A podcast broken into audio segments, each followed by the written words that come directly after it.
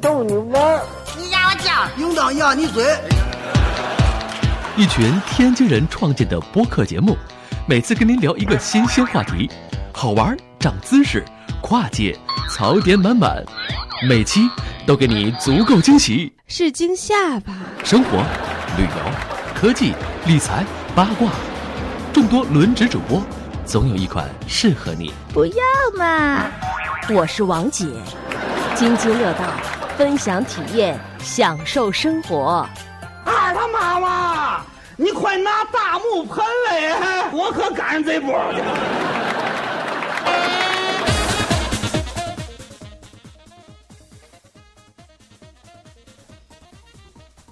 Hello，大家好，这里是津津乐道播客的第一期。这一期实在是来之不易啊，好不容易把这个几位主主播和嘉宾们凑到这里。然后今天呢，其实是想跟大家聊一聊这个，呃，信用卡，还有我们最近比较火热的这个 Apple Pay，大家都叫苹果派是吧？叫苹果派这样一个支付的这个东西。呃，先介绍介绍今天的这几位嘉宾吧。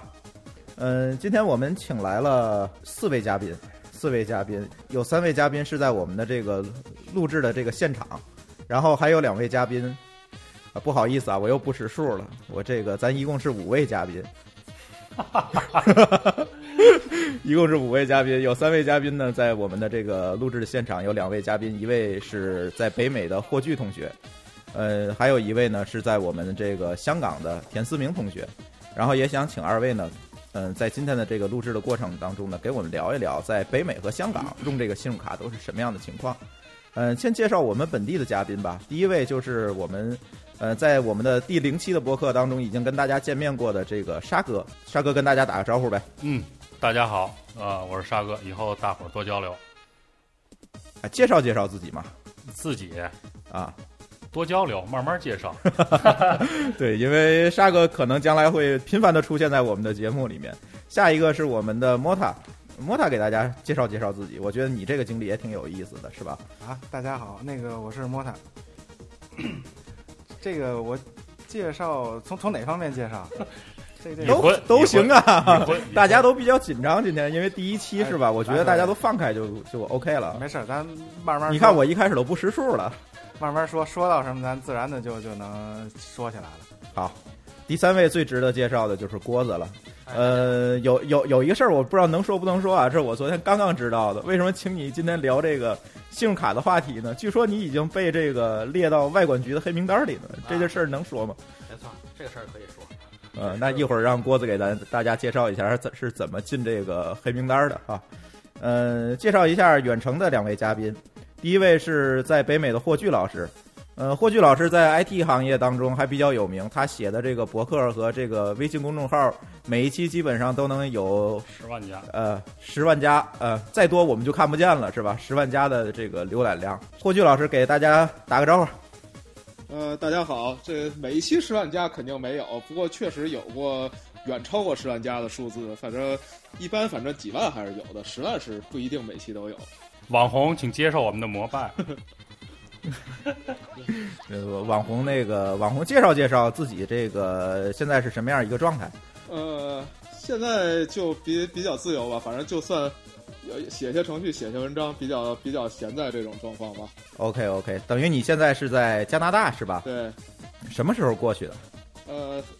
不到三年吧，两年两年多。那那也也算是时间比较长了。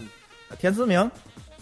哎，大家好，我田思明，那个我在香港，以前是以前是那个来香港这边读书，大学这边过来的，然后现在就在香港工作，然后很高兴能在推上，然后认识各位咱们天津的推友，然后找到的咱们这个大家庭，呃，我最爱就是回天津吃煎饼果子啊、嗯介绍完毕，呃，不仅仅是煎饼果子吧？啊老烧饼老烧饼、老豆腐、嘎巴菜，你你你最爱的天津美食是什么？最爱的麻酱烧饼。他好像一他好像一说早点就奔天津话去了哈。对，我就好暂时这么多啊，一会儿跟大家多交流。好，呃，反正今天请到这个五位嘉宾，加上我，一共六个人。呃，为什么第一期请来这么多人呢？因为我们实在是怕第一期大家聊不下去就冷了场，所以我尽量不让大家混乱起来。这个，呃，因为第一期这个出现什么问题，也请大家多担待吧。我们，呃，其实应该先介绍一下这个为什么我们这个津津乐道的节目会有这么多的这个嘉宾和主播。呃，在第零期的节目里面，大家可能也听到了，大概有二十多位、二十五六位的这个主播给大家打过招呼。呃，为什么会有这么多主播？呃，其实是我们这个小群体吧，是从是从零九年吗？零九是从零九零九七月，沙哥说说这是怎么发现出来的？那个应该是饭否被停了以后，啊，对吧？然后大伙儿就都上推了又。对，大家其实都是在 Twitter 上认识的，是吧？那时候推特上还没有被封，呃，没关系，咱就说 Twitter 吧。这个大家都是在 Twitter 上认识的。嗯，呃，后来认识认识的呢，就开始约这个约饭，因为天津可能比其他大城市会好一些，大家呃晚上吃个饭啊，聚一聚啊，因为这个相对来讲，天津的这个交通还算比较方便，城市小嘛，大家容易聚得起来，慢慢的就变成了一个线下的饭局了。后来大家就这个移师到这个微信上，现在我们这个微信群里人不多，但是这些人都比较有意思，现在有四十个人吧，我我我今天看了一下，一共有四十个人，大家每次吃饭呢都能，嗯，碰撞一些火花出来，都能碰撞一些火花出来，呃，因为大家这个行业还都是错的比较开，是吧？呃，像沙哥从事的是这个进口物流，呃进口物流，你看呃这个莫特是这这能源行业吧，哎，能源行业，这新能源行业是吧？新能源行业，这个郭子也是现在是在酒店服务行业，我呢是在 IT 行业，包括这个远程两位嘉宾也是呃有做 IT 的，有做金融的，所以大家的这个话题都比较丰富，所以每次这个吃饭聊天呢，哎，大家都觉得挺有收获的，所以我们说，哎，是不是咱们做一期播客？咱别只是在饭局当中聊完就聊聊了，是吧？我们把这个东西，哎，能不能说录录节目，跟大家、跟更多的人分享分享？所以就哎一拍即合吧，大家做了这么一件事情。呃，准备的时间不长，从开始准备到今天我们坐在这儿录，可能是一周时间。买了调音台啊、麦克风啊等等这些基本的设备吧，一周时间，我们就把这个事情攒起来。这里还非常感谢将来会在我们这个节目里出现的这个东木老师，是吧？所以想把这些话题分享出来，所以最最后大家起的这个定位呢，也是叫，呃，大家也听到了，叫分享体验，享受生活。嗯，把大家我们这些主播嘉宾们的这个生活体验分享出来，让大家能够在里面有所得，我觉得就行了。最重要的，我觉得是好玩儿、有趣儿，一听一乐儿。哎，大家就听一乐儿就挺好。呃，主要就是这个目的。关于这个播客的更新周期呢，我们现在争取是每个月更新三期，也就是大概十天左右有一期。这个也得看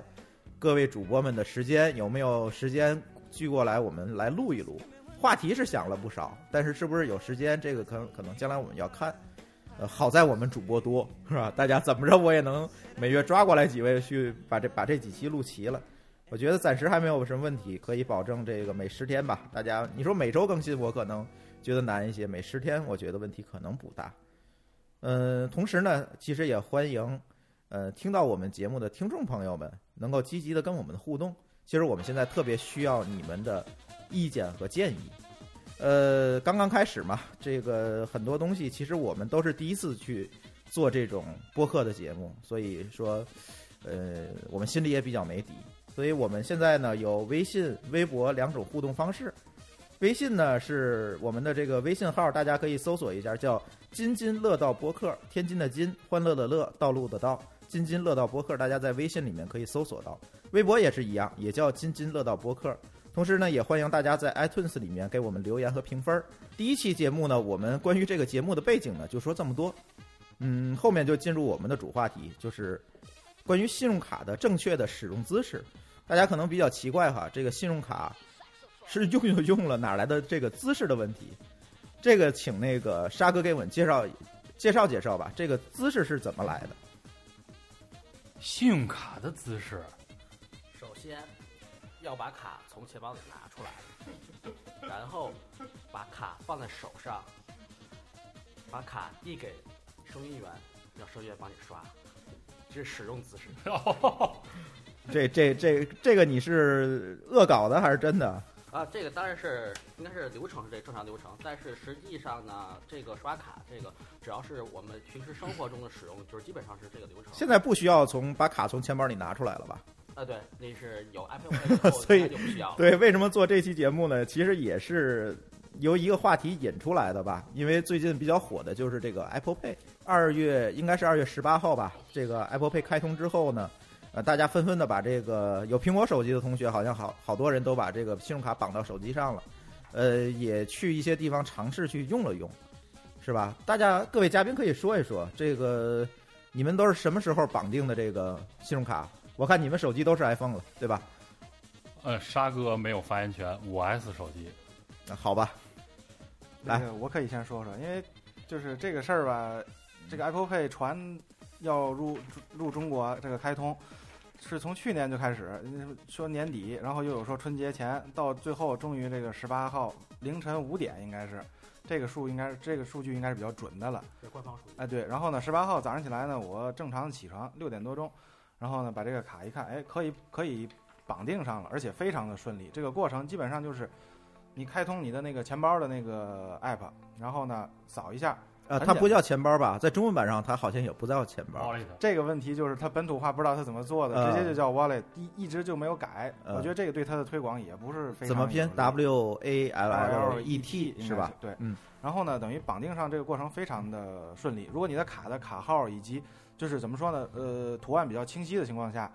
这个卡号、姓名以及有效期是准确的都能够读出来的，一点儿我那个卡就读不出来。对你的卡得看你的背景的，就是卡板的那个样式呃，跟你的那个颜色号码是不是，比如说反差非常大。如果那样的情况下，读出来非常容易。嗯，因为这样的话呢，仅仅就是呃走一个正常的流程，下一步下一步，然后呢发一个短信验证码验证，然后呢这张卡就正常的绑定上去了。嗯，然后一张卡呃一个手机上应该一个 Apple ID 吧，应该叫能绑八张卡。你绑满了吗？没有，那你怎么知道是八张？这个都是说的嘛，也有 好有好奇的人去试八张吧，应嗯该是、据我了解，应该是储蓄卡也是可以的。嗯，然后当天中午呢，我储蓄卡是绑上了。对嗯，就是说当天中午呢，我一看，就是看上午这些消息，支持比较好的呢，应该就是，当然苹果的网站上面会列出来一些支持的商家，嗯，然后呢，支持比较好的应该，我我觉得首推应该是麦当劳了，因为麦当劳它的那个一体化的那个收银机是非非常高级的，就是说服务员这个问完你说您还有什么需要的没有了，付款，它这边很简单，是刷卡还是我现金呃，现金还是刷卡？如果是现金，他点一下现金，那个他的那个收银的那个抽屉就弹出来了。如果是刷卡呢，它的刷卡机在外面自己就亮了，然后需要你自己去刷卡，而且你也不用问他支不支持闪付啊这些没有关系，它的收银就是 POS 机如果亮了，你把手机靠上去这就可以了，非常简单。那还用输密码吗？密码的话，这个这有情况，一般是对嗯商户如果是跟银商户和那个你的 POS 机签订个小额免免输密的一个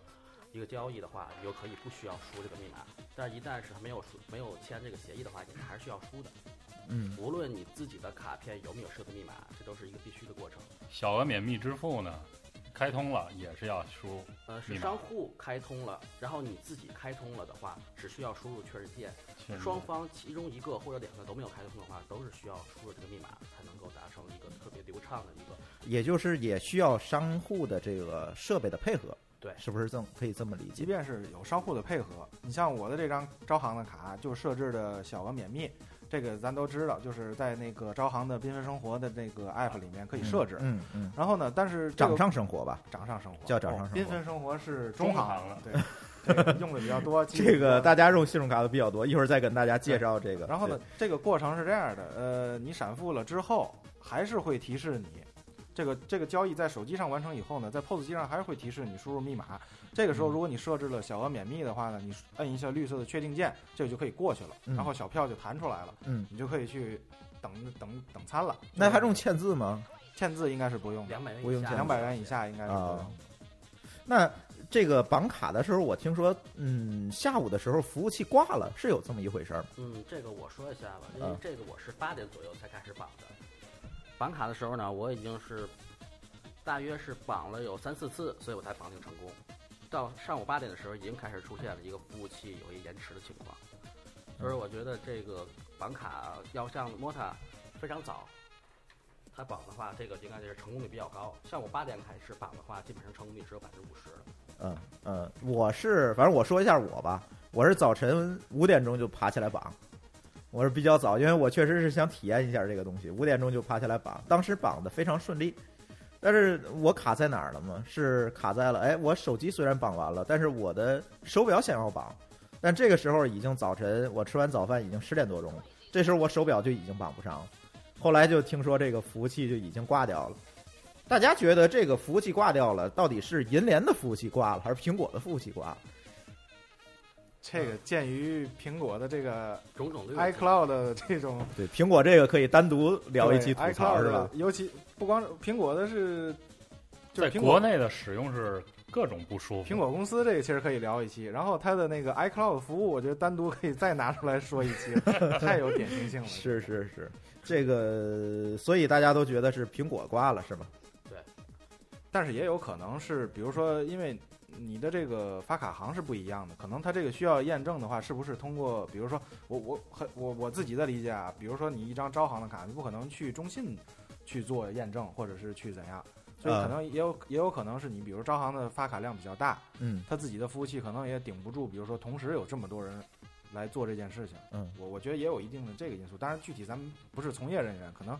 这个这个这个都是从自己的角度推断出来的。嗯后期我看了一些消息，大大约都是银联或者各个银行的一些反馈情况的话，就是他们是对于苹果对于国内的这个 Apple Pay 的支持，并没有很好的一个已经提前的预备预备准备工作，所以说他们都在埋怨苹果。呃，大家都是说觉得是苹果的服务器挂了，所以说我们这个卡是绑不上了。而且 Apple Pay 能之所以能进入到银联，首先一个重要原因是它服务器需要放在国内，这是非常重要的一个条件。呃，就是你呃，它的服务器并没有在国内，所以你访问起来会比较慢，啊，不是，它是在国内的，在国内在国的内是吧？？对， ？OK OK，非常重要的一个条件。二位这个北美和香港的嘉宾聊一聊，你们当地的 Apple Pay 应该很早就开通了吧？呃，对，因为我是我有美国信用卡嘛，所以我是美国美国开通到我的银行的时候，那会儿就已经可以用了。但实际上这边用的应该比中国少，而且看起来用户的热情也比中国低得多。你觉得是为什么这个原因？因为那天咱俩聊的时候，你也说到这个这个问题了，是吧？你觉得这个是怎么造成的呢？呃，其实最主要原因就是 Apple Pay 其实它没有改变任何东西，就是它会它只是提供了一个呃提供了一个渠道吧，就是它其实还是你信用卡的功能。然后呢，POS 机也还是支持那种支持 NFC 的 POS POS 机，它可以用。所以它其实只是帮助你做了一个虚拟卡，然后在手机上刷。那它，所以它其实人们用不用是受现实情况制约的。那美国的情况就是，美国只有很少很少的 POS 机上是支持 NFC 的，就是你很难想象已经到这个年头了。就别说 NFC，美国连芯片卡都完全没普及，就是我估计百分之十吧，就已经算了不起了。所以你你支持的 Apple Pay 一样没地方用，美国只有固定的几个，就比如护肤的，就像这种比较贵的地方，然后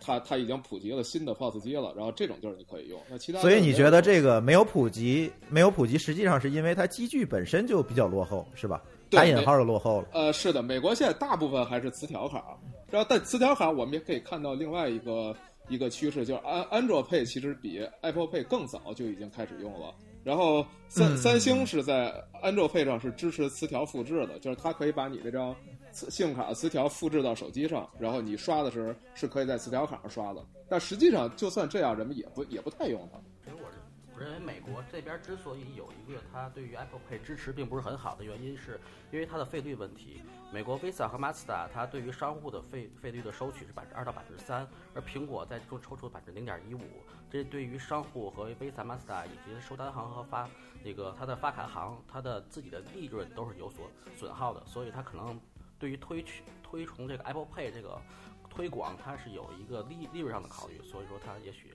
很多的商美国商户或者北美商户都不愿意推这个 Apple Pay。呃，那那倒不是，呃利利润上的问题，我觉得影响很小，因为 Apple Pay 推的时候，像那个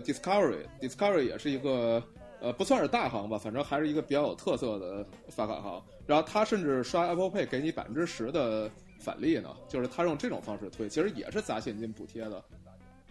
对对，就是很多百分之十很，这是返给对，很多银行是希望啊返给消费者，对，嗯，呃，很很多人是希望以 Apple Pay 作为一个作为一个机会，就来争取来争取更多人用自己信用卡。其实信用卡竞争还是很激烈的，这这笔钱其实无所谓，银行是可以把他自己利益让出来的。就是其实这边你推推荐一个人去用一家银行的信用卡，是能给你最高能给到一百五甚至两百美金返利的。所以他他银行为了抢用户是不惜代价的，那这个零点零点几这个这个成本是无所谓的。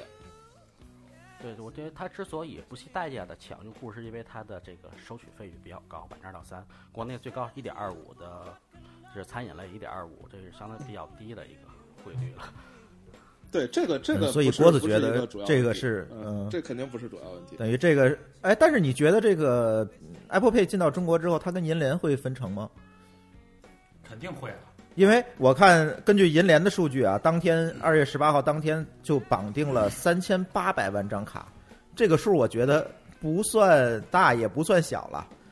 是吧？嗯，大家觉得这个银联在里面有没有分成呢？跟苹果？肯定会分成，但是它这个现在一直是保密的，我们不哦对，知它道一是吧对？一直都是保密的。嗯，看的一些消息是银联收银联银联可能是觉得应该，它通过 Apple Pay 来和微信支付和支付宝支付嗯来抢市场、抢用户。嗯，你们觉得这个 Apple Pay 绑定完了之后，你们将来是更愿意用 Apple Pay，还是更愿意去用微信或者支付宝？我觉得这要看他们双方的一个促销的力度，就是还看谁给我打折我就用谁。短谁给短返利期短期内是这样看的，对。不是长可期是内的你没话，我可能是但是如果我们不不不抛开这个可以打折返利的这个这个东西去看，咱单纯的从使用体验上来看，使用体验上这样，呃，我现在手机是 iPhone 六啊 Plus，、然后呢，我不知道你们用不用支付宝啊？我用啊支付宝的时候，点开这个 app，太难先用了，看先打开的是什么呢？它的广告界面，嗯英文里面应该叫 splash screen。嗯，这个东西打开了，可能现在现在国产的软件里面三秒三秒跳过，我是对不懂是摁一下就可以跳过，还是说是等三秒之后它自动跳过？这这我倒始终都没搞清楚啊。嗯过了这个之强后制，你看广告。如果你设置了你的指纹支付，你这会儿刷指纹能进这个支付宝的支付，然后下一步再开始各种操作。也就是说，你进去之后可能是几秒钟以后的事情了。要是像六六 S 的话，六 S 就是指纹开启开启手机，然后摁住了支付宝的 app。首先你要确认你是在它的主页上的话，它有一个付款的一个流啊，程。，对我就是说这，顶这顶就多是是你三三到四步。呃，我的意思是这个时间上，因为支付宝你打开它需要看它的广告，你别对管对对这个对是对是支付宝这个自确实是每次我都非常烦。对，然后微信支付好在什么地方呢？微信支付好在，呃，你打开微信这个没有问题，一般右上角就有了呃，，因为每一个人的微信几乎我觉得应该是常驻在你的后台里的，嗯并不需要打开的时候重新登录或者怎么样。嗯，然后这一会儿呢，呃，你这个就有优势了，一打开嗯这个就时间就省到两三秒，因为我真的是会，呃，因为这两三秒我不用支付宝，很少用支付宝，嗯，我是这嗯个嗯意思。哎，田思明，你说一下你那边的情况吧？因为香港我们知道它比较特殊，除了这些信用卡以外，它有一个神奇的存在叫八达通，是吧？你说说你们那边的这个情况吧。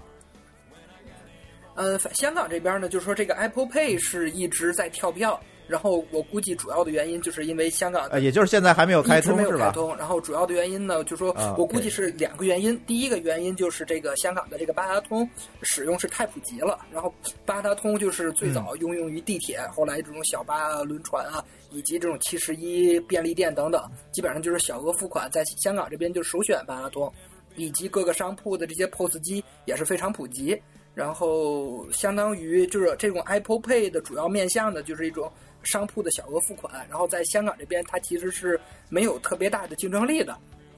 然后第二个原因呢，就是就是去年十月份，一五年十月份，香港金管局就是当时是叫停了十万张这种 NFC 的信用卡，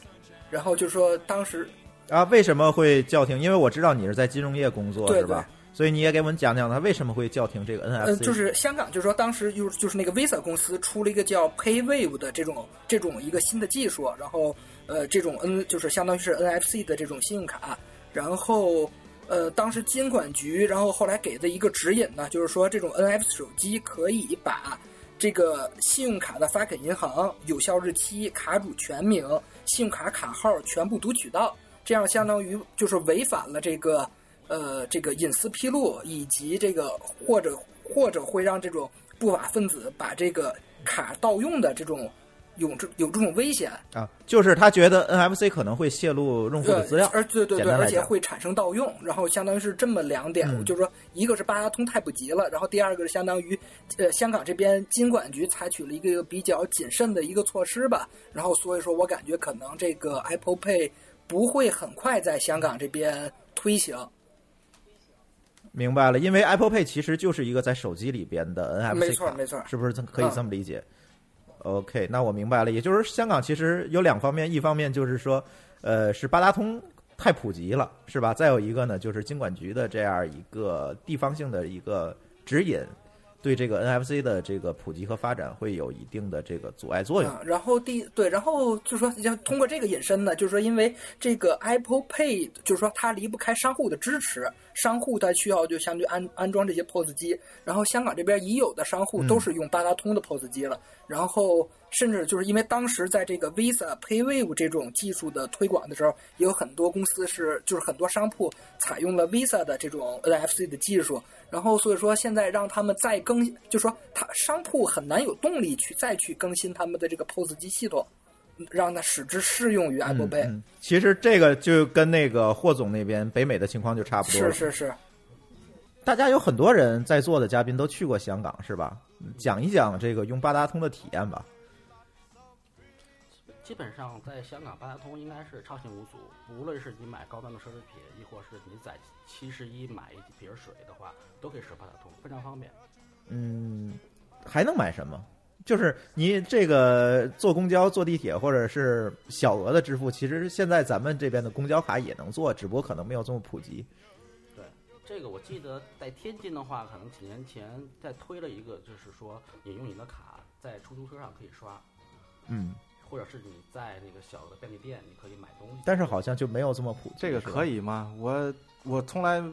我已经一年没坐过出租车了，但是对就是说这个东西可真以，的可以吗可以。出租车上是有一个设备可以读卡的。司机会就是不愿意可以司机不愿意读，他对乐用不乐意是一一回事儿了。对他，的这个我回款专门回款速对度专门太慢跟司机聊过，我说你为什么不愿意用？司机说这个回款太慢。嗯，因为为什么后来大家这个司机非常愿意用滴滴啊、支付宝这种收款？他每周可以给他提现，呃，随时他都可以提，后来是随时都而可以提。且最主要不用司机人去银行去提现。对对，原来对天津推的那是司机得排队去某一个地点，指定银行对去。当然，现在我不知道现在是什么样的一个方法和政策了，但是这个好像就普及特现别。在在出租车上或者是其他小的店，应该看不到这种天津市嗯主本地主推的这种类似于八达通的这种支付卡。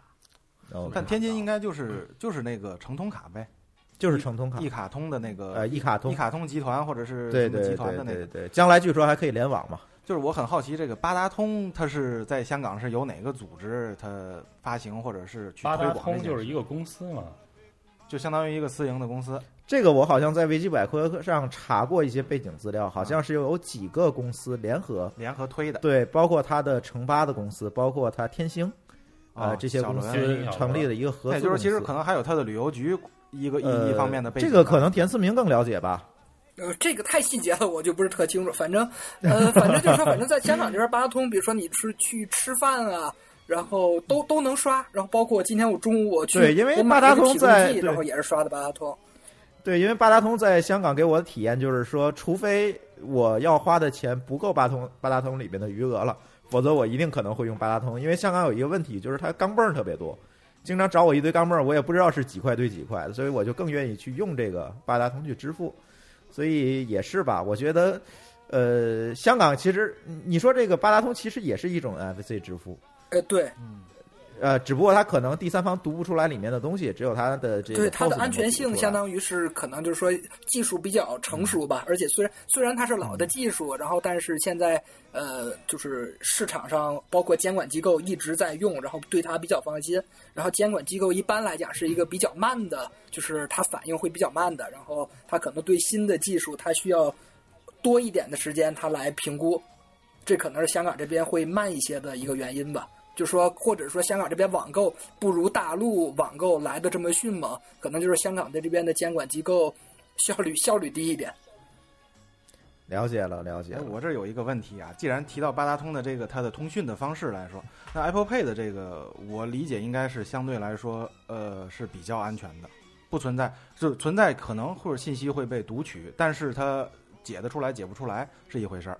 呃，其实我理解 Apple Pay 传输的就是一个密钥，密钥对，拿这个密钥，它的 POS 再去跟银联去请求这个每一交易。次生成一个不同的，比如说呃加密的方式。是这每样，次是一这个样，随机每的密次钥就是那刚才一个就密钥是那个那个田思明说的那个之前 Visa 或者是 Master 出的那个 PayWave 或者是 PayPass 这两种方式，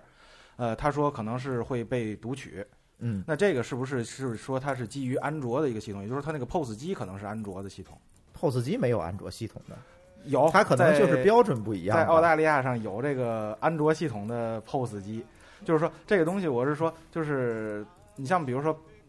八达通为什么它安全，或者说是苹 Apple Pay 为什么它安全，就是说另外的 PayWave 这个东西是不是可以引申的去展开的讨论了这件事儿？呃，不是不是，这个美不是美美国和加拿大不一样，就是呃，其实我们这边是都是在普及 PayWave 和和那个 Master PayPass 的，就加拿大已经完全普及了，但是美国美国因为人太多了嘛，所以换机器比较难，他一直没换。我不知道香港为什么有这担心，反正我们这儿是没有这问题的，我们这早就普及了。然后美国我说的那个那个百分之几能用 Apple Pay 的机器，其实都是这种，就是你首先是它得支持 PayPass 或者 PayWave，你才能用 Master 或者 Visa 的卡去绑 Apple Pay，然后在上面支付。其实没有一个专门的，呃，只给 Apple Pay 用的 POS 机，就跟中国一样，中国也是那叫什么呃银联闪付吧，就是你不支。对你，你不支持这个，你也没办法用。就是苹果，它其实它没有，它不可能超越银行的这一套体系嘛。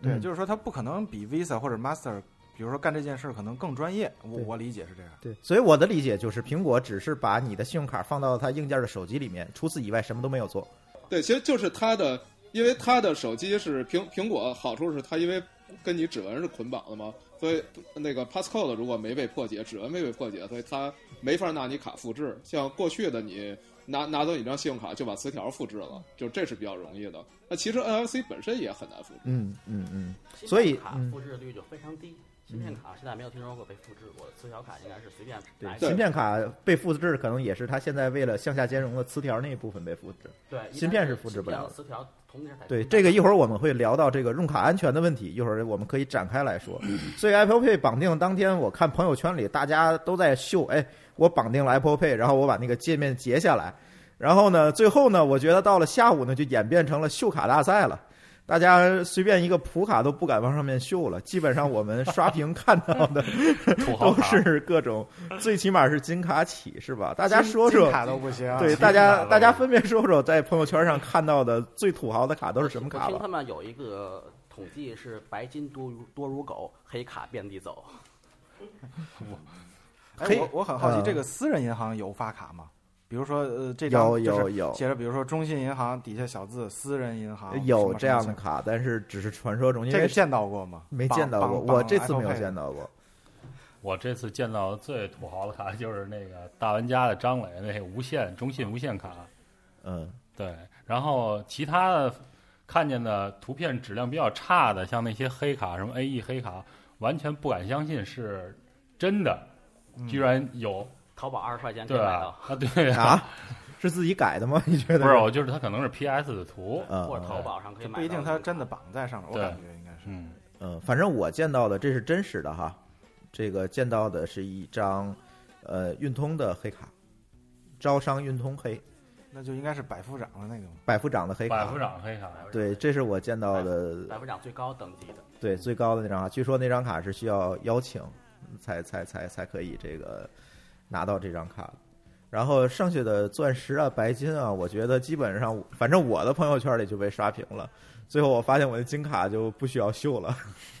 金卡呃，所以那个今天咱的话题也是信用卡是吧？这个请到的几位手里最起码都有几张信用卡，甚至更多的信用卡。那大伙儿可以说说你们说的这个传说中的这种神卡，所谓的神卡都是什么卡？这神卡背后都有什么样的故事？这个说说这些神卡吧，神卡。你们听听这我你们我一这传说中的神卡，我认为的神，卡给我就是那讲个讲运通黑，但是没见过，只有传说。运通 K 跟别的卡来讲，它有什么不一样的地方？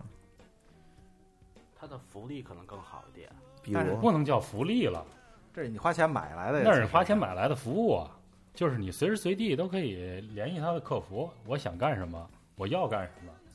然后让他来满足你。你想买什么演唱会、超级明星演唱会的门票，对吧？啊我那想他看这个加我服想务我费想吗看，超级碗，对不对？他会加服务费吗？不会加服务费了，都在你的那些年费也里。就是说，他会用原价给你买？不会吧？它它只是帮你去订票，它哦不不对是原价，比如说你要 Super Bowl 的话，我花五百美元买一张票的话，到找他买的话，也许当时买不到了，他能花一千五百块给你买到这个票，嗯你买不买？就买到价值五百块钱的票，但是你对要花一千五百块对，钱。但是你自己花一千五百块，你可能在别的地方你买不到这个票。嗯，啊。主要是这样的土豪也没有时间精力去逃票去。哎等一下，用招行百夫长的去买 Super Bowl 的票，呃，不可能，那就是嗯这个应该不太可能。对对，就是这这个神卡，你说的，你们你们都理解的是是说这个卡的级别高呢，还即是我们说指的是很少见到，很少见就是到只是传说当中的这种卡。你们讲的神卡是呃更容易薅，所谓更容易薅毛的卡是吧？对毛更多的卡，就是我我说一个吧，先呃，那个我认为比较神的一张卡，是大陆当然是大陆地区了，招行呃中信银行的爱白金爱白金这张卡应该在应该火了，应该有两年吧，或者是两两年半半了左右。嗯，呃，最大的特点就是它送九分儿兑换的这个机会，也就是说，你每一个月的消费达到多少笔，它会以九分儿九个银行的信用卡积分，这个积分很简单，就是一块钱兑一分儿，嗯还有地方是双倍积分，所以九分对你来说几乎就是等于这个成本是零。嗯，那换咖啡，比如说星巴克的咖啡，或者是汉堡王的套餐，或者是哈根达斯的一个冰激凌球这种东西，呃，从两年吧，你就算它二十个月好了。每个月最多是三个封顶，也就是说你有这个基本上可以换到六十个左右的价值三十块钱左右的东西，这个是不花你几乎可以说是不花你一分钱的，所以我觉得这个这个这个的收益是相当可观的。但呃是在去年这个卡就废掉了。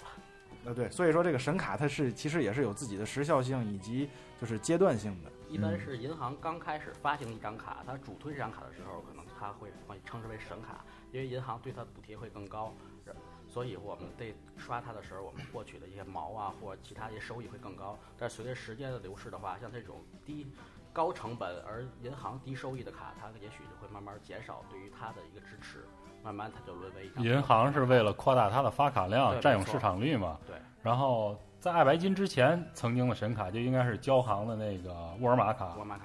哎，其实就那个回报率相当之高。由这儿引出来的，就是你看咱这个国内说了这么半天，是因为国内这个发卡行也好，发的卡的品种也好，就是五花八门，而且是促销上也是，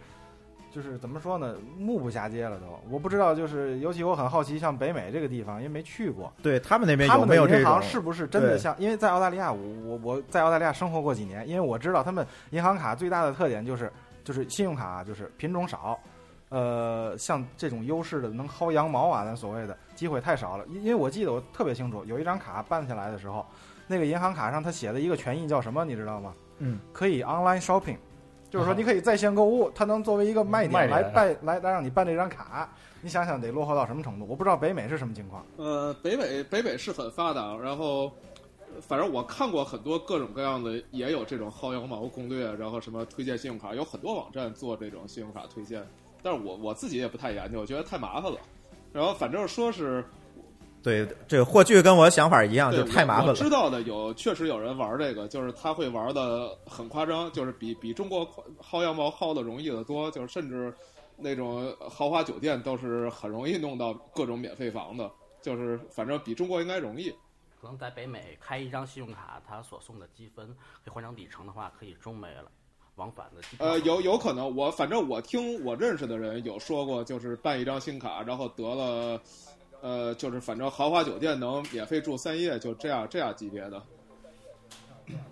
对，对，开卡就开卡、的那个开卡权益开很卡高，的福利卡里非常高，开哦，我知开道，卡还活有动就是你开卡，比如说你送像达美航空，呃，一万里程，比如说呃这，种，有的我对一万可止止不呃住，我我我还对，送三我五我还万里开过头一个对送，啊不也不是我开的，我我有我有一个朋友开过送一百加币现金，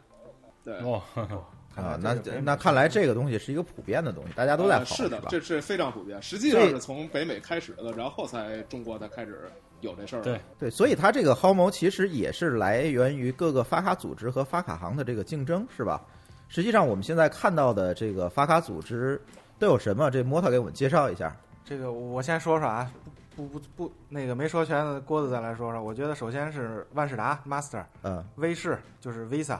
然后呢，银联现在也算了，嗯 Unipay，大组织大，UniPay 这是大组织，然后呢，运通，嗯，就是 American Express，嗯，就或者叫 Amex，然后再我再下来我知道就是 Discovery，这个有中文吗？大来，大来是吧？对，大来，大来 Dinner 是大来，哦，对，对对对，对那？个吧那对是大来， Dinner Club 还是对对对，那是大还是来 Diner？ ，Diner diner diner 卡 Diner 嗯哎它，基本上我我知道的就这些，还有吗？ GCB 哦，JCB 日本的这嗯个，嗯啊郭子给我们大概讲讲这个信用卡，我们发生一笔交易之后，这个后面在后台都发生了什么吧？嗯，好的。一般是比如说一一个客户，我拿着工行的卡，在比如在麦当劳，我购买一个东西，然后麦当劳它的 POS 机、它的卡的收单收单机构是建行，这样的话，它这个服务的一个流程是我拿卡刷卡，然后我这个信息会通过这个这 POS 机卡流发到那个那个呃收单行，也就是建行它的自己的系统内，然后建行系统内它把这个交易再发到清算中心，也就是我们常见的银联，它这个结算中心，然后结算中心通过后台来在我这个发卡，我的发卡其实是工行这个卡的上面的我头寸上减少，然后在隔一天之后，我会把我这个太专业，头什么寸叫头寸啊？头寸就比如说我呃是我口口袋里有一块钱，这一块钱就是我的头寸，就啊是这个概，OK，念。就是我口袋里有多少钱，对，是吧嗯就把我这个头寸减少，然后在我的收单行的头寸增加，也就是在我的建行头寸上增加一块，嗯，就是这个概念。这个基本上是简单的。那银联在中间是什么样一个角色？银联的角色就是一个清算中心的角色。呃，就是这些交易都要从银联那儿走。对，这是这这是对，确实需要银联，但是一旦是比如说是我用工行的卡，在工行的 POS 机上刷的话，这个我就可以把银联跳过去了。我直接自己哦工行自己内部，所以就有很多商户前面摆着一大堆 POS，对，它有的嗯是银、那个收单行有银联，然后有有各个银行，然后还有一些小额小的第三方的支付的一些机构，这嗯，是大家都可以做这个东西。明白了，就明白因了。为银联它这个银联收收银这个银联是自己的一个下属企业，所以可能他不愿意把这个蛋糕分给别人，所以推出了这个东哦西。好，这个咱就一带而过吧。我我觉得这个嗯这个太专业了，是吧？大家听一听就好了，就知道这个一张卡的背后可能会有很多的机构在后面支持着他们，所以这里面才会产生竞争，会有我们后面会提到的这些信用卡的薅毛的等等的这些问题，积分奖励等等这些问题。各位嘉宾说说各自的咱们用信用卡的这经历吧，因为信用卡如果放在很长的一个时间跨度上来讲，它是一个新生事物，它出现的时间并不是很久。大家都介绍一下这个第一张卡都是什么时候办的？哦，我先说，那就、嗯我的第一张信用卡就是招商银行刚刚开始发行信用卡的时候申办的，额度是三千块，这是那时候是两千两千零一两千零二年，嗯嗯，哎我印象中是这样，实在是记不住了，就一普通的双标卡，就是银联普卡，啊，不是双标卡，双币信用卡，是双币信用卡，就是那卡面是普卡上是个葵花嘛，对对对，是吧？向日葵吧？啊，向日葵，对对对，应该是向日葵，金葵花，，嗯金色的向日葵金色的向日向葵，对。啊，不，黄色要是不，如果是三千块钱，那是一个黄色的向日葵，啊对对，那个应该是金葵花是一是是一定级别的才能办，那是金卡，哎对吧？嗯，呃，摸它呢，我这个我比较这正好赶上这个信用卡迅速发展这几年，没在国内，所以所以你第一张卡是在国外办的，第一张可以说是算国外办的吧，嗯因为它呃在国内我不知道清楚不清楚有没有这个就是 debit 卡这种概念，啊，借记卡嘛，借记卡借记卡这就个是东储蓄卡，大陆就是储蓄卡，但是我的那个卡呢是这样的，嗯，储蓄卡的话呢，以前的像你们这边都是银联，对不对？没有，比如说 Visa 或者是 Master，没有我那边呢就是，这虽然是一张借记卡，但是呢，它也可以当做信用卡来用，就是说你的余额必须是正的，不能欠款。也就是说，如果说就是说你这张卡里面信用卡的零余额不都是零嘛？如果你刷一笔就变成负一百，嗯然后你需要再还。嗯我们那个相当于就是也是一张储蓄卡，你在里面有一百块钱，你就可以去刷。如果你刷爆了，那就是说呃不行了，这张这那这就是借记卡的哎概念，一张借记是卡，吧但是呢，它上面也会有一张 Visa 的标或者是 Master 的标，有有有，国内国内也有也国内也有这样的这时候我对说到了，我是啊零七年上学是办的，是不是？因为学长在在是工行做那个信用卡的一个销售活动，然后他就找我来说让我让我办一张，于是我就给办了一张。那时候还上学嘛，所以说没想到自己能有张信用卡，感觉很厉害。最后下卡一看是三百块钱额度，然后到那张卡的话，基本多少多少额度？三百块。哦，三百块，这是我还哪个银行工行商银行啊？工商银行就不足为奇 了，小猪卡，非常清楚。上面因为我还我我现在工商银行那个牡丹卡现在还三百块钱额度呢，就是有零额度的，真的是有嗯见过论坛上有人提到而过且，有白金卡的额度。这个工行真是三十多我块，嗯，天津市的司机都会有一张，就是那张卡牡丹嘛，对，牡丹三百块额度特的，定时段嗯吧，现在应该没有这张卡了。呃，有吧？不然你交违章用什么去交？必须啊，必须得有必，须它上面那个芯片是存你这个呃积分信息的不不。不现在的，哎呦，扯远了，扯对到是要交交违章去了。对，没所以扯到吃就不错了。 我第一张卡可能跟沙哥的情况差不多，也是一张招行的普卡，也是他刚刚开始发信用卡。我记得我第一次提交材料还给我拒了，拒了说你得提交资产证明，结果我把买房的合同给他寄，呃，就是拍了照片，然后打印出来给他寄过去，这个才通过。当时给我的初始额度比沙哥高点儿，是八千，好像是。在那个年代，八千就已经相当相呃，当高那了是应该也是零二零三年的样子，应该是，反正很早了。然后后来慢慢地升，反正一直我在用这张卡，就是后来卡种换了，一直在用这张卡。呃，现在额度也就是五万。也就是五万块钱，也因就是为5万块你钱没换白金，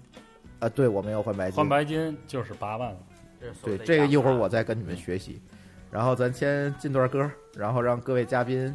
也休息一下，然后咱一会儿再回来。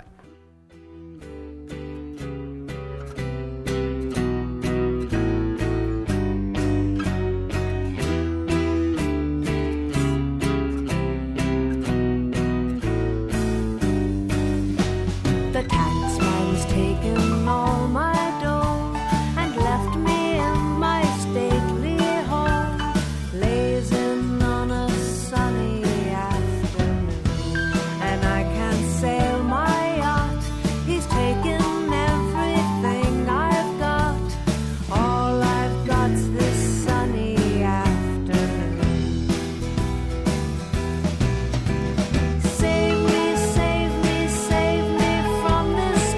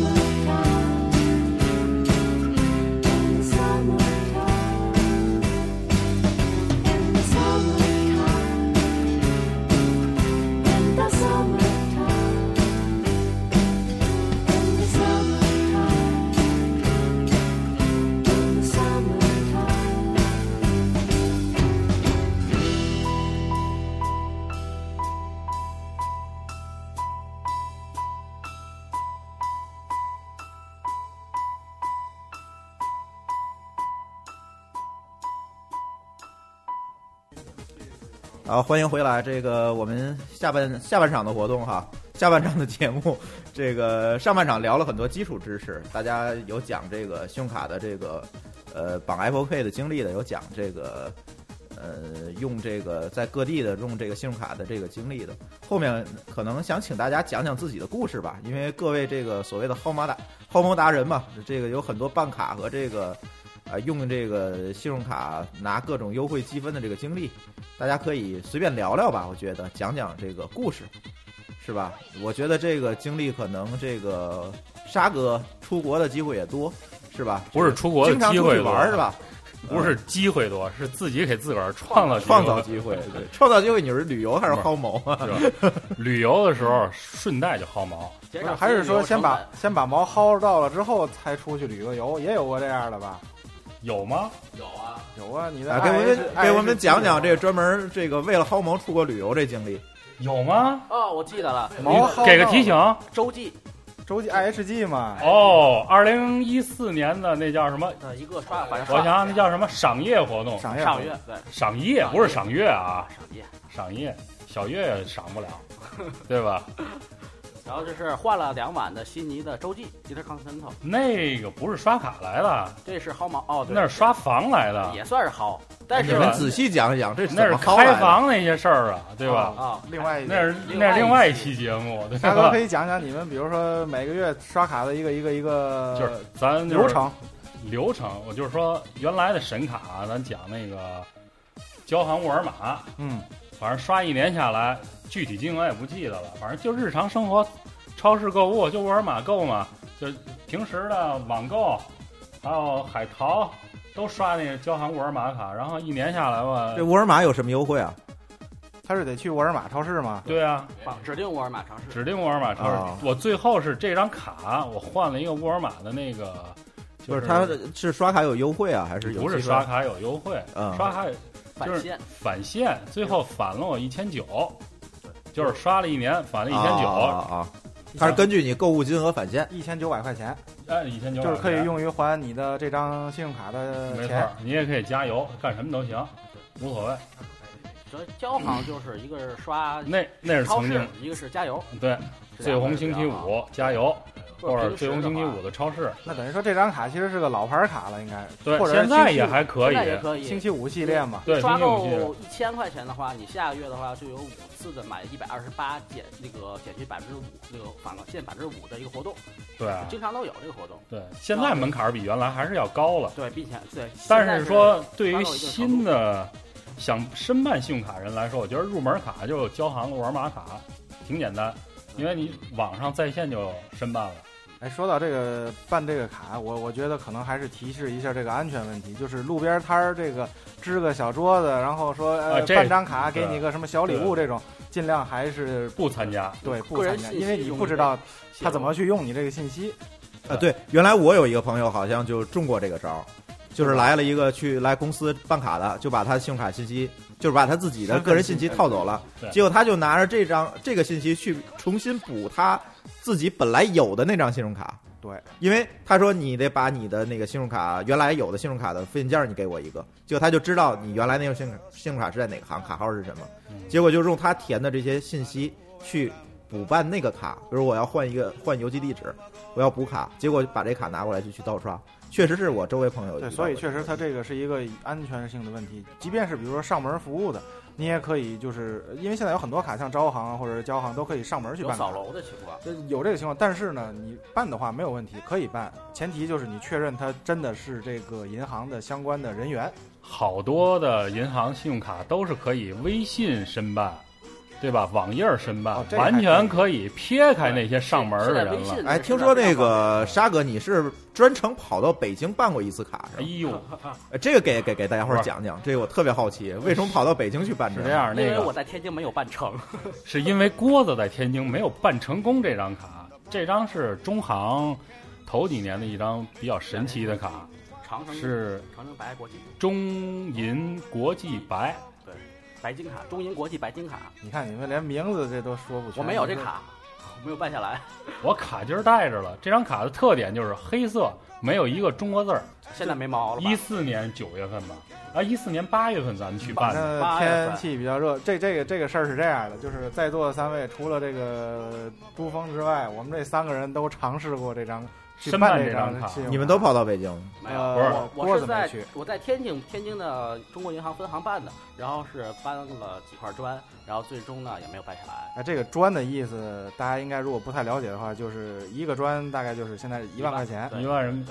对，啊，然后郭子在天津分行等于是搬砖没搬下来这张卡，搬什砖么然后叫就是往里存钱？往里存定存，定简单了的三个说，月的嗯理财，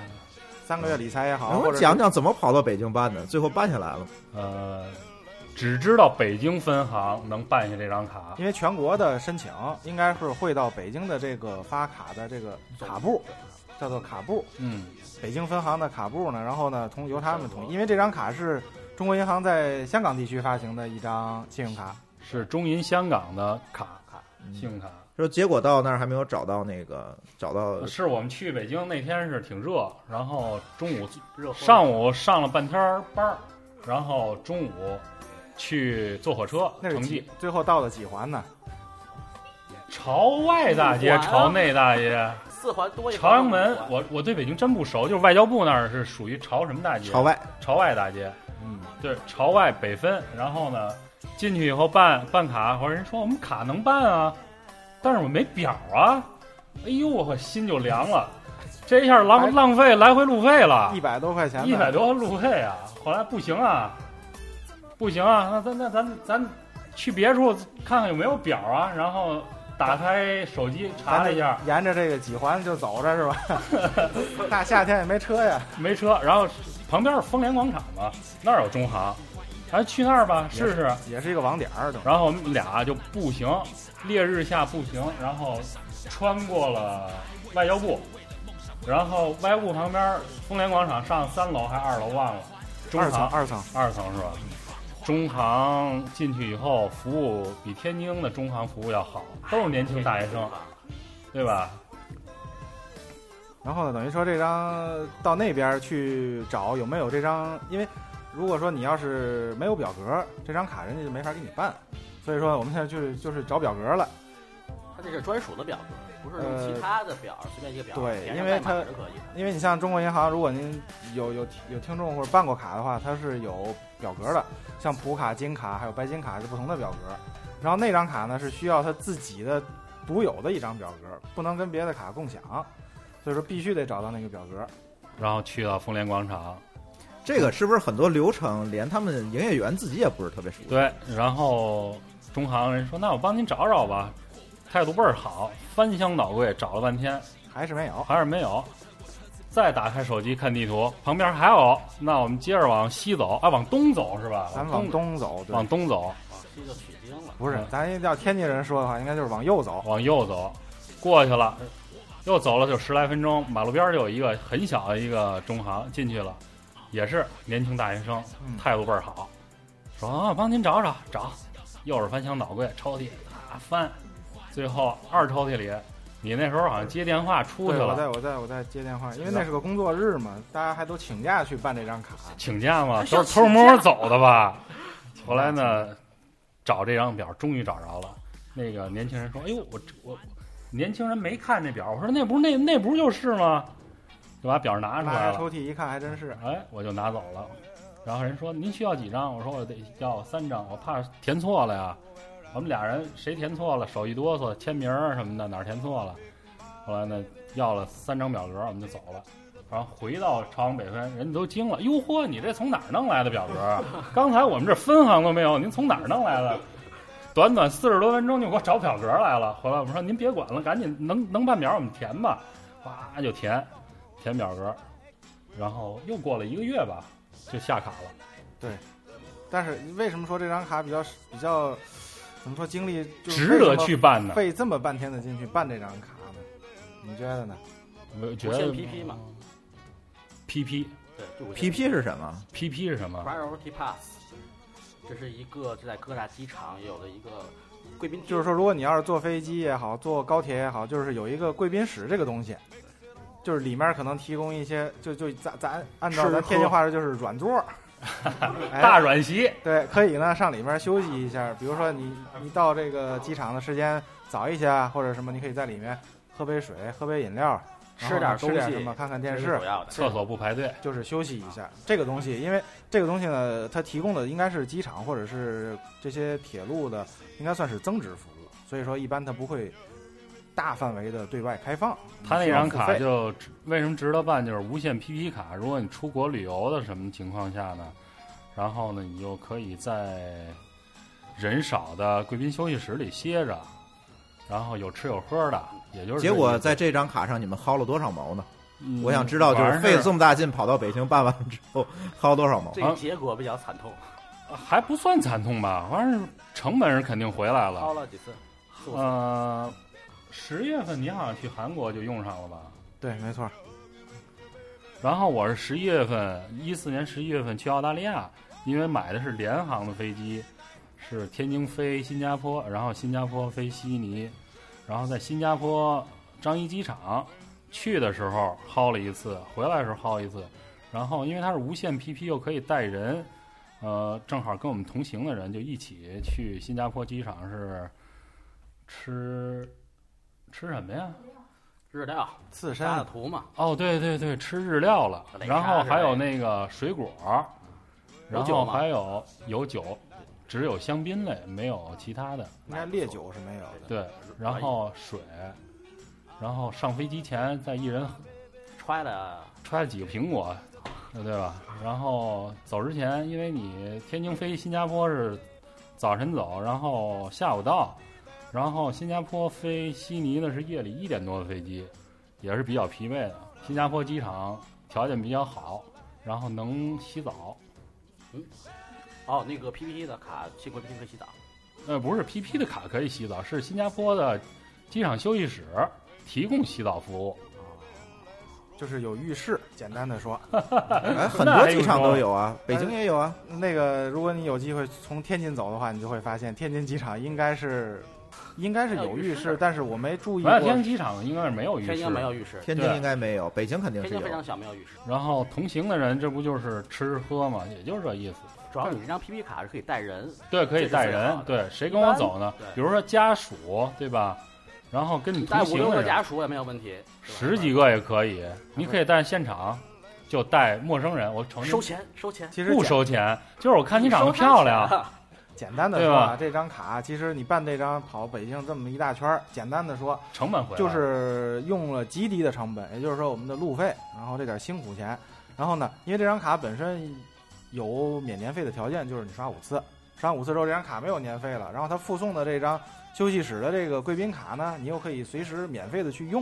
也就是说这个成本极低的情况下呢，用了我来回，一百多块钱吧，还有他还要去那个我媳妇儿去香港出差什么嗯，的。对，就是说对基本上就是这属于是最大的一个一个一个得到的利益吧。主要就是因为它是可以刷卡免年费，但是现在这张卡就没有但这张了，卡的话，它是有一个要求了，因为其实这张卡的量非常非常小，可能也就是几千六七千嗯张，千人千，人就是千人级别的卡。然后呢，等于说现在的问题就是，它要你的有每年的交易的量到多少，不然的话就没有无限次这个优惠了。现在是有限次，一年四次，四次如果不经常出差的话，就是一年出门旅游两三次也足够用了。当时对于出差的人来说，办一下这张卡非常合适，因为他经常要出差。嗯，像像旅游的话，可能就是利用率就稍微低一点儿。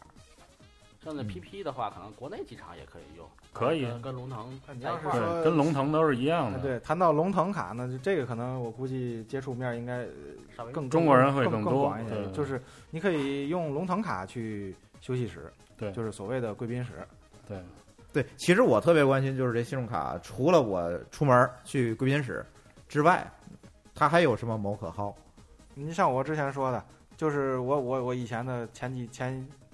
应该叫前去一年的主刷卡，去年的吧，嗯就是这个姿势是什么呢？就是每个月，因为中信的这张爱白金卡，咱咱咱就可以直接提名字提卡对吧？没问题啊无所谓吧。对啊，它要求就是每个月一百九十九块的交易够三笔，可以得一次九分换那个咖啡，我说或者是什嗯么哈根达斯汉堡王的那个机会，到六笔给你第二次机会，到九笔也就是说第三次机会，也就是说是用一百九十九乘以九，就是这是多少钱？一千八百块钱吧。嗯你花一千八百块钱正常的花花销，嗯你能得到三杯星巴克的咖啡，嗯就这么简单嗯。与此同时呢，如果说你的刷卡量到了每个月累计啊，就是在这个就是累计年度累计啊不不不是说那个电影的事儿，哦，电影是到应该是几几九九九三九3999三千九百九十九块，可以有一次九块钱换电影两张换电电影影票的机会，九块钱换两张电影票，对，换两张电影票。呃，不是一个一个九块钱换电影票的机会，但是每一次最多可以买两张，也就是十八块钱买两张电影票。嗯呃，二三 D 的，当然 IMAX 就不算了啊。嗯就是如果到五九九九还是六九九九，有第二次机会。也就是说，这一个月如果你要用足了，花六千块钱的信用卡，当然你的消费也得到这个级别啊，有三杯星巴克咖啡加四张九块钱的电影票，嗯基本上这就是去年我一年的节奏吧。好，年度刷够多少金额还送龙腾点？哦，是吗？还有这个，对啊，现爱在白就金说一下送龙腾，点其实这么多卡我也闹不明白，是吧？我就想请你们说一下，就说现在最合适是哪张卡吧。现在所谓的合适还是一个，比如说是你你的需求是什么你需求是什么？你月平花时是多少？我就平时消费，一月能什么消费花多少钱？呃，超市吗？还是都有餐饮啊？都有还是超超市、餐饮、加油都有。我需要办一张卡还是办很多种？无脑刷，那就是浦发的 AE 卡呗。对，如果说你要是不考虑说，哎呀，我今天要干这个事儿，我刷这个吧，或者如果不想去这么复杂，你就可以去办浦发银行的那张 AE 白一金，嗯百斤。运通的白金卡。有啥好处呢？这个郭子介绍一下，呃，这个运通白金，首先它送你一张无限的 PP PP 卡 PP 卡 PP 对就刚才我们说的那个，他们去使，也就是说出行可以呃无忧了，出行不用啊、但是我今年不出门啊，留着也行了。它在这个卡嗯就是在你的信用卡有效期之内，它会给你不停的更新，就是说不用担心说是我这张卡，哎呦，今年不用，没明年万一要用呢。嗯而且它还会送你一些健身的权益，比如说是你去游泳馆或者你去健身健身房这些地方的话，它有一个有免费的额度，你你一个月可能去那么几次，或者一年去那么几次的话，这一这个当然这些游泳馆、健身房都是比较高端的，可能它的年费的话可能是要上万的年费，那这个也是一个就是除去你所办的 PP 卡之外，其他的一些优惠。而还有其他的，最主要的就是首年的年费是免掉的，因为它是一张所谓的叫大白金，就是真的那个白金的信用卡，就是说应该是应该有那种硬性的，比如说上千块钱，它有没有年费呢？对，有的应该是多少钱？一千还是第一年三是十免，第一年它是送啊，第一年是免，免掉年费？然后后期的话它是二十万的积分换可以年费，换你，想想二十万的积分换三千六百块的年费。啊、那基本上就是我要交年费了。嗯也不是啊，也不是，它有活动。为什么说大家都嗯现在都推这张卡呢？嗯这这样个有这个五积分是有怎么五倍来五倍来的积算分的？经常有五倍的积分，或者是他在你，比如你这次刷卡的话，比如刷够一定金额，比如一百块钱，然后他他基础分一百，然后再给五倍，对，然后是微信呢，他会返回你一些信息，比如说积分，你抽红包有积分或者是返现，都是有。每次你消费的话都会有这个返现活动。反正也就是说，你想二十万的积分是可以免掉一年的年费。如果你五倍的话呢，就算五倍，也就是说你只要实际花呢，就是四万块钱一年。一年四万块钱，很多就是人都对能达到。于你不一定非得说这四万块钱不一定是你自己用啊，你也可以比如说，比如说公司买点什么东西，你用你这张卡去报销了，或者是怎么样？对啊就是说这个这就看你自己的有没有这个渠道或者是这个方式了。我觉得是四万的话应该是很容易达到的。所以你们现在觉得这个无脑刷，所谓的就是我对就用来用，你不用考虑商户。的代码，啊但是这个对办这个卡有什么门槛吗？微信可以申申办，嗯，但是首先我觉得最好你还是有一张浦发的卡，这样证明你有一定的财力。这张卡相对来讲，信报也好一些对。信报相对来讲是稍微比较难办一点。嗯，明白但了是。像刚才我们说的，爱白金基本上是任何一个就是你刚步入社会的一个大学生，也可以很轻松的办下来。那还叫白金吗？那就爱白金理论上应该是算张金卡，它就是它的 title 名字就是中为信体了最，系里，它按金卡对待了。现在它宣，传是最年轻的白金卡，但是因为它这个卡面上还是有白金字样，还有可以享受银联银联白的金卡啊一元停车服务，一元停车，机场一元停车，二四十八小时，或者是你通过银联的白金卡，你要是申去台湾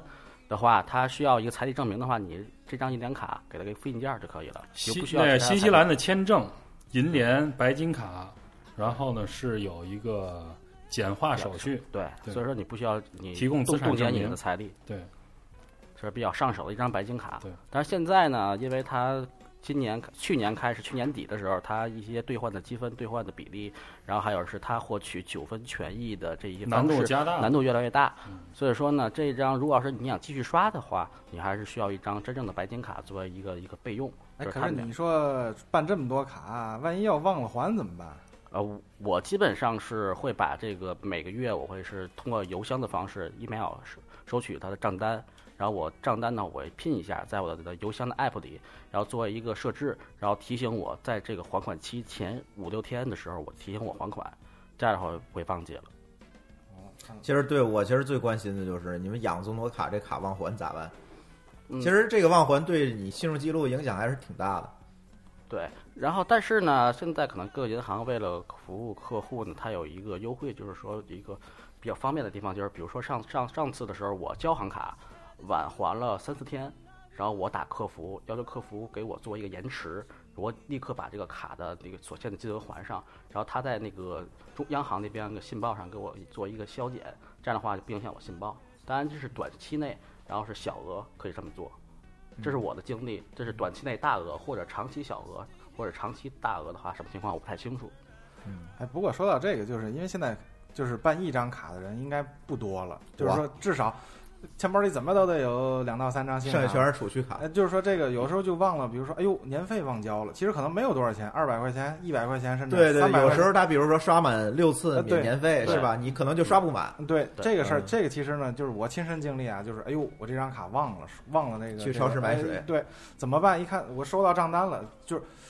提还是提示大家，就是一定要看账单，你至少有事儿没事儿的看一眼，每个月你哪怕看一次。然后我就是看账单，哎呦，我发现这个年费给扣了，我说怎么办呢？打招打那个银行的客服，我那张是招商卡嘛，就说，然后人家客服就告诉我，你很简单，你去楼底下买几瓶水，刷五六次，然后呢，那个过几天我们自动的就能把这笔年费给您充退回还来。哎，对啊其实这个就很简单，就是一个小的一个一个一个经验了，等于。对，说到信用信用卡这么多问题，忘还啊，这个呃忘交年费啊等等这些问题，其实嗯，我觉得大家最关心还是这个盗刷的问题。你们都遇到过这个盗刷吗？嗯，我遇到过盗刷，就是今年六月份的时候，我月呃五月底，啊、去年去年五月底的时候，我看我的招交行的账单，我发现了有两笔款项是我印象里没有的，这两笔是在支付宝在淘宝上买的点卡。然后后来我是这个反复的翻阅了我自己的账单以及我自己存的一些条儿，然后我看了一下，确实没有这样的交易，然后我立刻打了交行的电话，然后询问一下这个情况，然后他告诉我一些信息，然后我发现这可能应该是被盗刷了，但是我这张卡是磁条卡，要说一下。然后呢，我就是给交行客服打电话，要求我要冻结这张卡，然后他找他就进行一个就是反馈信息，然后看看我怎么能取消掉这两笔交易。然后当时呢，交行客服告诉我说，你先首先你不要冻结这张卡，你先要在离你最近的 ATM 机上，或者是在其他的一些商户，你要刷一笔消费，或者是 ATM 那查询，证明你的卡在你的身边，然后你再打联系交行的客服，然后再把这张卡冻结。为之什后么为什么要要刷一笔呢？我听上去怎么像诈骗的那种？不是，这是随便刷一笔，你买杯水或者是证买明一个早卡餐这是每个银手行段都会这么让你做，还是只有交行才会这么做？我知道的，应该大部分银行都是要这么做，证明你的卡没有被盗，证明在身边。因为你一旦卡被盗的话，你需要有一个告知义务，但是没有进哎，行也告知。也就是这说个呃，想听听国外的同学哈，国外同学这个当地的这个银行或者是这个信用卡机构处理的盗刷有这么麻烦吗？香港这边儿目就是目前我这边儿经验，就是包括我身边朋友的经验，就是说还是比较少。然后就说，如果比如说我回大陆或者我出国，我要刷一笔卡，然后比如说我再比如说我去了美国或者我回了，比如说天津，我用我的信用卡然后做了一笔消费，然后基本上十分钟之内，银行会给我打个电话，跟我做一个确认，问我有没有刷这个刷这个卡，在比如说在美国或者在天津有没有刷卡。然后他跟我做了一个确认，这样就相当于来确保我不是被盗刷。然后他们好像银行是有这个机制的，这个我感觉还做的蛮不错的。对，这个国内也是这样子，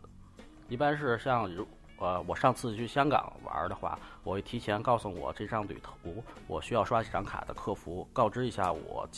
下个月或者我旅行期限一段时间内我要去某个地方去旅游，这样的话他就不会他这个风险测评呢就会通过。一旦是我担心，如果要是我没有通知他的话，我在香港刷了一笔我的交行卡，立刻将我的卡冻结，而且我当时我是用的本地的电话卡，这样我自己在这边大陆这边的手机是打不通的，这样我很容易造成我的刷卡的一个困惑。就是我哎这个他真刷不的会，就是说，如果你告诉客服，哦，我明天我周末可能去韩国一趟，或者是周末去香港一趟，然后呢，我可能会刷这张卡，他会标记下来吗？他会标记下来的。哦，这个还真有这个功能。啊好。说到这个，在国外用卡，你们都是都在国外拥有卡，应该算是是吧？尤其沙哥在国外用卡，不用尤其，大伙儿都去过，好 吗？你去的多呀 啊去年出去两大趟，对啊你去没有年去了一趟美国，呃去了一趟去了澳澳洲洲是吧？不是，那是前年澳洲，我听说在国外刷卡还经常你被查护照是吧？是嗨，太年轻了。参加银联的刷卡返现活动，然后呢，在美国的时候刷卡呢，你只有在大的商场还有奥特莱斯能够看见支持银联的那些刷卡机具。到了小的地方，银联卡人家不认识服务生，然后您只能为了参加这个银联刷卡活动呢，满足刷卡额额的那个前提，我只能不断的提示服务生说，我这张卡是 Discover 的卡，因为呃银因为联、在呃银联在美北美的那个这叫什么合作机构，就是 Discover。然后他们就嗯哦行，那我试一下吧，刷 Discover 一刷过，OK 就行。但是人家还是持怀疑态度，因为你那卡面上没有 Discover 的标志，啊、所以说所以有经时候常被查护照是吧对？查一下护照，对一下名字之类的，因为在北美好像是恶意刷卡或者是这种情况还是比较普遍的。所以这个银联现在在北美普及率还不是特别高，不是特别我们高看见普及率高的就是东南亚在咱周边国家，对东南亚、是吧？日本、韩国，对嗯，或者是去这个旅中国游客去的多的地方，啊，对你像奥特莱斯肯定是支持这印个尼东刷南亚卡的盗刷，尤其以泰国最严重。对，嗯，像日本、韩国，我感觉反而倒好。倒好你。像韩国其实，用卡环境比较好。韩国其实有一个类似八达通的一个卡，叫做 T Money，、嗯这个在便利店里面也是基本上都可以用，包括韩国现在遍地都是支付宝支付了，你知道吗？对，韩国现在都是支付宝，包括退税都是啊这支个付宝。推的太厉害了。包括我看泰国清迈的那个按那个就是按脚的地方都有支持支付宝返现活动，我觉得下一步应该就是微信支付了，应该。嗯，是是是，还还泰国泰国主要的问题就是，其实嗯，在泰国你就尽量的刷芯片卡，芯片如果卡刷芯片卡刷不过但去是的话，好像泰国很少看见有支持芯片卡的机具。是吧？所以最好的办法，其实我个人还有一个问题，在泰国刷卡容易被尽可 DCC 能呃对容易被 DCC，尽可能刷哎 A 这 DCC 是什么意思？多了 DCC 说是了一个动态货币的转换费，这是根据它是有一个是它的，就比如说我用的 POS 机，我的 POS 机我会在一个商户 POS 机发卡的商户，我会加一个 EDC 的一个软件儿，这样会查验我这张卡是不是外国国外的卡。你带着国外的卡的话，它会自动转换为你这张卡发行的国家的货币。比如说是我在，比如说假设一个我在泰国刷消费刷泰铢，这样的话我它我刷完之后，它被 DCA 的话，它会在我 POS 机上又会显示人民币金额。这样的话，你可能它所谓的就是让这个客户能直观的看到这个价格，相当于我自己在国内我省下多少钱，就是或者转多向少汇率显示给你。对，但实际上这就是被 DCC 了。就 DCC 的话，它是需要用泰铢转换成人民币，这人民币的汇率这个是 Visa 或 Master 的一个汇率，然后它中间会加百分之三的一个手续费。这样的话，哦你相对来讲的话，这样的话我你兑换的话，那怎么避免这不个是，问题？我觉得他说的太不直观。我我简单啊，说，你说你说，简单的说就是，你如果你比如说啊，简单的说，你去银联，你拿一张银联卡在泰国酒店刷，我买一个没有 DCC，买一个东西，对银联没有？啊那就是 Visa，那咱对就说 Visa Visa 或者吧， Master 拿一张卡我刷，当地的比如说是这个东西卖一百块钱美元，呃一一百块钱泰铢吧，假设，嗯但是呢，嗯你显示的时候，因为你看的不直观嘛，它会给你显示，哎，这个一百泰铢等于多少美元？那其实这个美元的价格就比那个实际上你刷 Visa 要 Visa 加了一个结比算例是吗？对，所以说啊简简单的说，就是如果你看到的是当地的钱，哎，是泰铢或者不是呃是美元的钱，呃错了，是那个外币的外话币，这种非本地货币十有八九这个价格要比你实际上要高是吧要高，对百吧分之一到二。那那我对怎少么了怎么避免这陷阱呢？他会问你是 yes 还是 no，你选 no。不是这种情况怎么避呃免？一般是我要到那儿刷卡，我要求刷本地卡；我要去泰国的话，我要求就刷刷泰铢铢；就去行香港我要刷港币。呃，这那样是还使用是这是使用 Visa 和 Master 情况。这是你懂行的前提下，要不懂行情况下，你去只要去非美元货币的国银联家，走你一遍就能刷银联就刷银联，刷不了银联你就走。如果手里有 A E 卡就刷 A E 卡，就呃绝对不会有第他四方的情况。刚才说 A E 卡不是有额外的手续费吗？对会对会有的， A A E 卡的话，它是手续费是我刚才说的是相对于 Visa 和 Master，它是它是对收取商户对它是商一户个而言，对于成不对于过你很的多商户普通都消费者转嗯嫁给了，对很容易转嫁，给消费者了。对很容易转澳嫁。大利亚是特别标注 A E 卡，所以说要我加最手简续单的两个方式，一个是刷银联卡，再一个就是你在当地刷卡显示当地货币就可以了，肯定不会被第嗯四就是这样，简单的说啊，我我再来总结一啊。下，你说就是刷银联，这肯定没有问题，走银联的结算通道。对如果不行的话呢，怎么办？刷 Visa 或者刷 Master，给你一张小票儿，你看是不是当地的货币？如果是当地的货币，OK，没问题，没问题你可以签。对，不是当地货币，不要签这张单，因为消信用卡消费肯定要签字。对，不要签这张单，你就说对不起，我你给不我认可当地的话要求重新刷对，重新刷，对就可以了。但是有个问题就是银联可能要直接刷银联的话，汇率就不如 Visa、Master 高了。这是当然一个那你老说汇率，你一共买不了多少东西，那汇率都是三位数，小数点后三位数了，没有什么差别。 一顿早点。早点下不来，你买多贵的东西能刷出早点来，对吧？像全币种的话，是一个对呀、所谓刷全币卡呀，所以全币卡的话是没有货币转换费，但是你还是容易被 DCC。货币转换，比如说是我假设，比如说我在香港消费，呃，购买七百八十元的商品，我是用美元对港币的汇率是七点八，这样的话就我在那个 POS 机上显示的港币就是金额是七百八十元，这样的话我的信用卡的记账的金额就是一百元。然后如果是被 D DCC 的话呢，我需要首先这个过程是什么？我的港币要换成人民币，这是一个汇率。然后是零点八四的货汇率的话，然后再加百分之三的一个动态 DCC 的动态转换费，然后我换成了是人民币，然后显示人民币的金额，你觉得这个价格还可以？但是它后后续还需要再转换，就是人民币转换成为美元，因为 Visa 和 Master 的通道是只能用美元消费，不能人民币消费。我有点已经跟不上了。对我也有点跟不上，你就告诉小白，我们这些小白到时候应该怎么来？就是比如说是我要是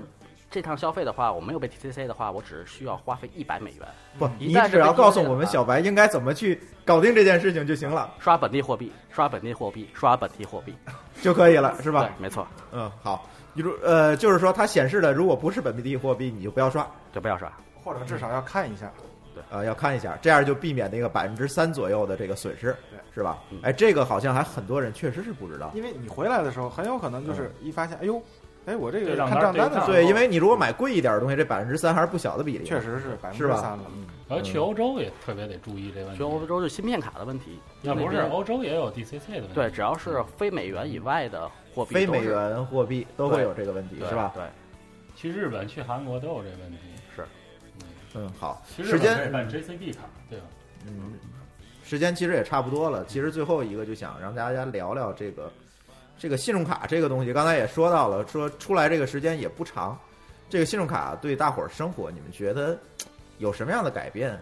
有很多人说这个别办信用卡，因为这是负债消费，是吧？嗯，你们觉得这个是怎么样的一个逻辑在里面？我认为所谓的负债消费是我不嗯能承受这个消费所带来的一个金额。比如说，我要是一个月我是收入是一千块钱，但是我超前消费我要买一万块钱的东西，我觉得这是属于负债消费。但是我这个月我只买五百块钱的东西，我就不算负债消费。其实这个问题银行给你答案了，你可以分期呀、分期还有手续费，啊对，分期还有利息呢。这就是说，如果说在你嗯不可避免的要去承受一个，比如说你一千块钱的情况下，你要花一万块钱的东西，这个你没有办法，你只能分期。就是说信用卡有，其实这个也是他能够提出的一个一个一个便利的地方，因为你谁你去哪儿弄这一万块钱去啊？你有这信用卡的话呢，你可以轻松地解决。当然，前提就是说你可能会损失掉一些信用卡的利息这个问题。没有信用卡，你们怎么海淘？啊，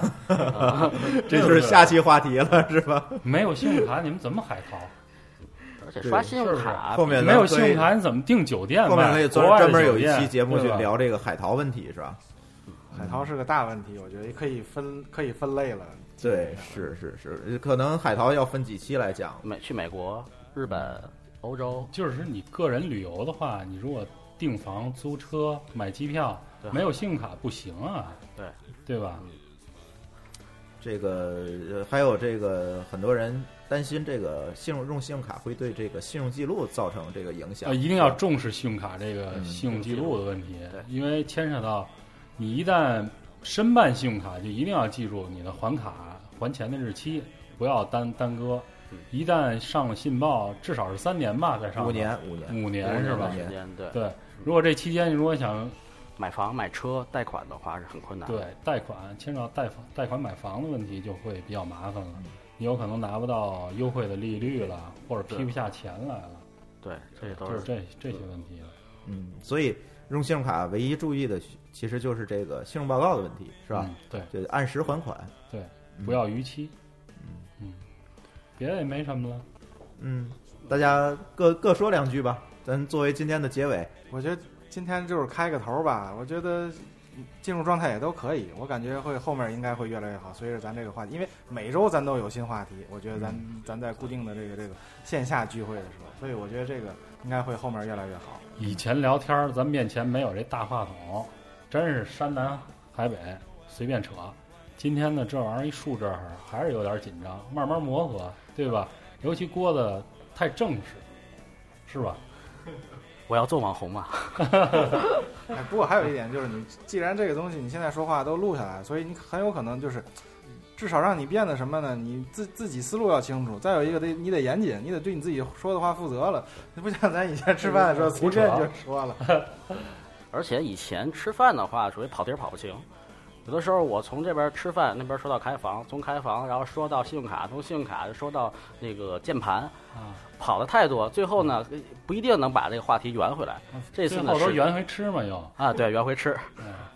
对，对反正这就是咱们的第一期节目吧。我觉得都有一个慢慢进入状态的过程。这个大家愿意不愿意听，或者觉得我们节目好还是坏，我也希望大家多多在我们的这个微信账号上，或者在我们的 iTunes 里给我们留言，然后跟我们来进行反馈和互动。呃，我们从下一期开始呢，也会加入听众互动这个环节。嗯，我们的微信公众账号的名字就叫“津津乐道播客”，天津的津，欢乐的乐，道路的道。好，这期节目就到这里，谢谢大家，再见。再见。再见。 blue sea.